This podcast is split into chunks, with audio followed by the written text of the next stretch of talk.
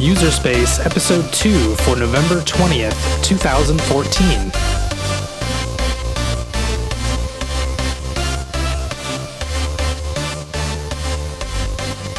Today I've got the Sony A7 camera system. I have had Nikon cameras for pretty much as long as I can remember, generally of the DSLR variety. And I've never really had any issues with Nikon. I've always preferred them over other camera systems slash camera bodies. But it kind of came down to the realization that having a giant DSLR was really not the most convenient thing to have. It sure great quality images, uh, great lens selection, and so forth. But I finally came to, to the realization that there were so many times where I would opt to not bring my giant DSLR because it weighed so much and just took up so much space. So I ended up just shooting with some kind of pocket camera or probably more than likely my iPhone. So there's been a lot of smaller mirrorless camera bodies that have been coming out over the last years. They've been okay, uh, micro four thirds and smaller than that, and some larger than that. But now with this new Sony line, the A or Alpha rather series, the A7, A7S, A7R, and I think as of today, the A7 Mark II. Um, that's really Sony's really taken this to kind of a whole nother level. This camera has a gigantic full frame sensor in it. It's actually the same as the Nikon that I had before, the D600. It's the same exact sensor from what I can gather.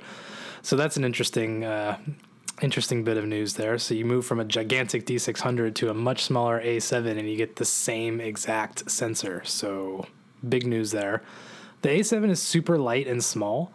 I haven't found any real downsides to this move. Um, the image quality is excellent, if not even better than the D600. I mean, I know it's the same sensor, but whatever processing they're doing, I feel like I'm getting closer out of the camera images than I was before.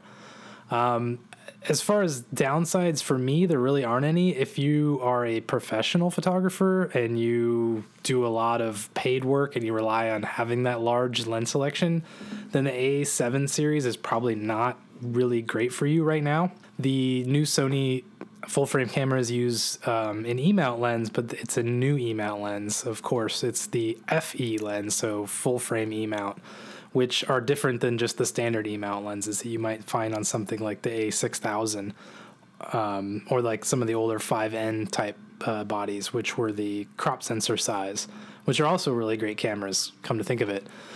Um, but the FE lens selection is a, is it's in its infancy, and there aren't a ton of lenses. I think that there will be growing that line pretty rapidly um, with the announcement of the A7 Mark II. I think that's good news, and that means they're probably going to keep continuing on with this camera. So we're not going to see this lens type go away or or fall by the wayside.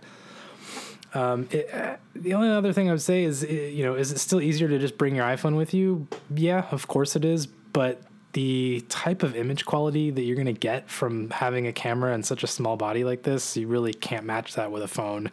And the, the low light performance of these cameras is astonishing. If you go online and start searching for A7 or more specifically A7R, A7S images, it's it's amazing what you can get in, in damn near total darkness. So I would I would recommend definitely trying out the uh, the A series uh, camera bodies if you're looking to move from a DSLR to something a little bit smaller. You can always rent them from Borrow Lenses um, or whatever wherever you rent your lenses and camera stuff from. Borrow Lenses just happens to be where I get my stuff from because they're right up the road. So again, uh, the A7 is a it's a phenomenal camera body. The A7 Mark II, they made a few tweaks to it, which so I'm sure it's you know that much better.